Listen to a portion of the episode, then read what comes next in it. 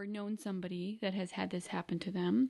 Aren't we the first ones to be often running to the mechanic or calling our local service center?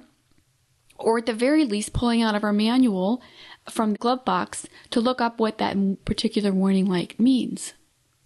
On the other end of the spectrum, when we have our bodies and something is going on in our bodies that's not exactly right, and there's a light blinking, there's a warning signal on, there is a definite message that we're supposed to be hearing, we don't take care of ourselves with the same diligence that we would take care of our car. And unfortunately, our bodies don't come with an owner's manual. So we're kind of really all behind the eight ball in terms of creating self care and creating self awareness about these warning signals. Again, that's going to be the purpose of the lecture today is to create some awareness about these warning lights so that you can be better able to deal with them. And the other thing that I want to say before we get started in talking about particular foods is that we're often looking to food as a solution to our problems. It's very prevalent in our society because food is something that we can understand. It's something that we're already doing on a daily basis. We're already eating. We somehow think that food will make us feel better because we're having a particular issue or we have some other kind of imbalance going on in our body. But as we're going to find out today, that that's not necessarily the case. We're going to, just to kind of give you an overview, an outline of what the rest of the lecture is going to look like, we're going to look at specific foods that we might crave and the reasons why we crave those specific foods.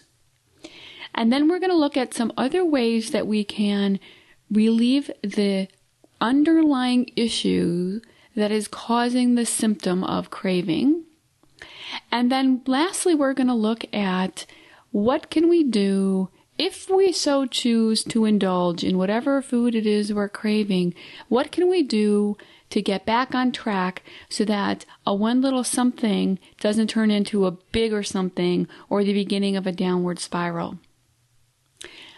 I hope that sounds of interest to you, and I think it will be enlightening and certainly educational to come along the cravings ride with me for the remaining part of this lecture. I said that cravings are a warning signal, and often they're the second warning signal that we get. We might get a precursor signal before we start craving a particular food. For example, we might be extremely specially cranky or tired, or we might have pains in our body from one issue or another. We might be more hungry or less hungry than we normally are. We might be more thirsty or less thirsty than we are.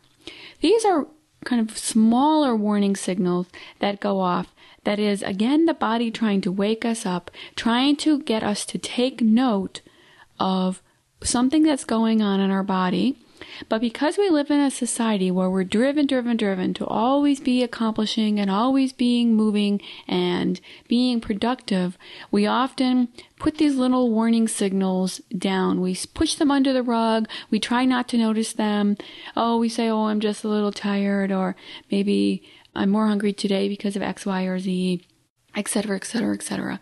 But these are often the precursor warning signals before a craving comes to a head and we're have the full blast craving where it's kind of sort of now a symptom that we have to deal with. As we're going to go through and discuss particular foods that we crave, the reasons behind them, we're hoping to create some aha moments in learning to recognize the warning signals even before they get to be a craving. So let's proceed forward. The first area that I want to look at is sugar because that's the most common food in terms of a category that people crave. In fact, when I lecture on this subject, at the beginning of this lecture, I go around and ask everybody or a large group of people in the audience what kind of foods they crave. And the number one answer is always some form of sugar, whether it's cookies or candy or ice cream or, or some such thing. But almost always a large percentage of the foods that people are craving have some form of sugar in them.